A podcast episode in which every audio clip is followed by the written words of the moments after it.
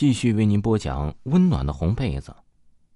嘟嘟嘟嘟，看来哥们儿啊是睡得太沉了，许久没有接电话，阿凡便发了信息过去。哎，老婆，你身上可真香，嗨，搂着你睡啊，感觉暖和多了。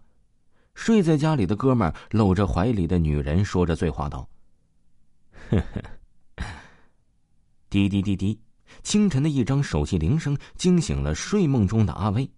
喂，哥们儿，看看几点了，还不起床啊？阿凡在电话里喊道。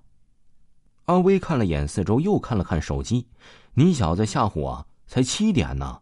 对了，我怎么在你家呢？你在哪儿呢？”哎。我有点事儿，在医院。告诉你啊，走的时候啊，别忘了关紧门窗啊。顺便帮我请假几天。说完，阿凡便挂掉了。阿威还没来得及问阿凡为什么在医院，瞅了眼四周啊，便起床就上班去了。连续好几天，阿凡都待在医院里陪着爸爸。手机铃声这时突然响了，喂，阿凡呐，我又和老婆吵架了，让我去你家歇一晚吧。阿威沮丧道：“阿凡忍不住笑了。这个哥们儿啊，看来呀，又是和媳妇闹矛盾了。好啊，你过来拿钥匙吧，我在某某医院。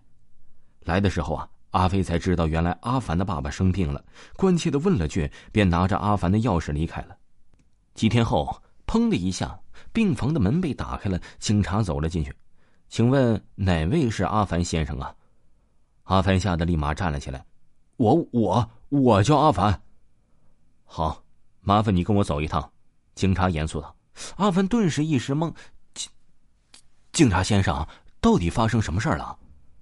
接到举报，我们在你家里发现了一具尸体，所以想请你回去协助调查。阿凡听后大惊：尸体？那警察先生，那那个尸体，该不会是我哥们阿威的吧？阿凡害怕的说道。据调查，这个男性啊，的的确确的是叫阿威。当阿凡看到太平间里哥们的尸体时啊，他简直是不敢相信。尸体据说是隔壁的邻居听到屋子里有尖叫声，所以才举报的。而根据调查呀，阿凡这段时间的确是在医院里陪伴爸爸，所以呀，排除了嫌疑。阿凡也将自己钥匙啊递给了阿威的经过和警察说了。倒是尸检报告啊，让人十分奇怪，没有任何的打斗痕迹，也排除了自杀和中毒的可能性。可阿威呀，就是那么的停止了呼吸。阿凡也百思不得其解。守在医院的病房外啊，阿凡烦恼的抽着香烟。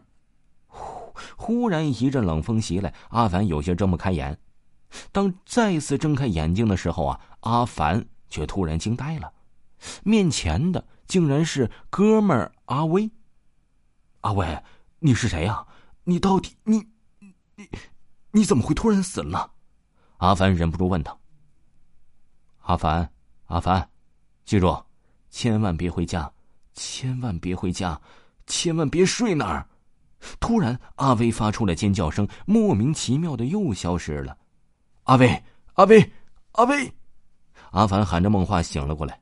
嗨，原来是一场梦啊！怎么感觉这么真实呢？几天后，爸爸终于出院了。阿凡将爸爸和妹妹送回了老家。当阿凡回到家里的时候啊，已经是午夜时分了。站在家门口，阿凡有着一种异样奇怪的感觉。吱呀一声，随着钥匙的旋转，门被缓缓的打开了。顿时，一阵冷风扑面而来，好凉啊！阿凡不由得从心里一声惊叫：“好凉啊！”听众朋友，本集播讲完毕。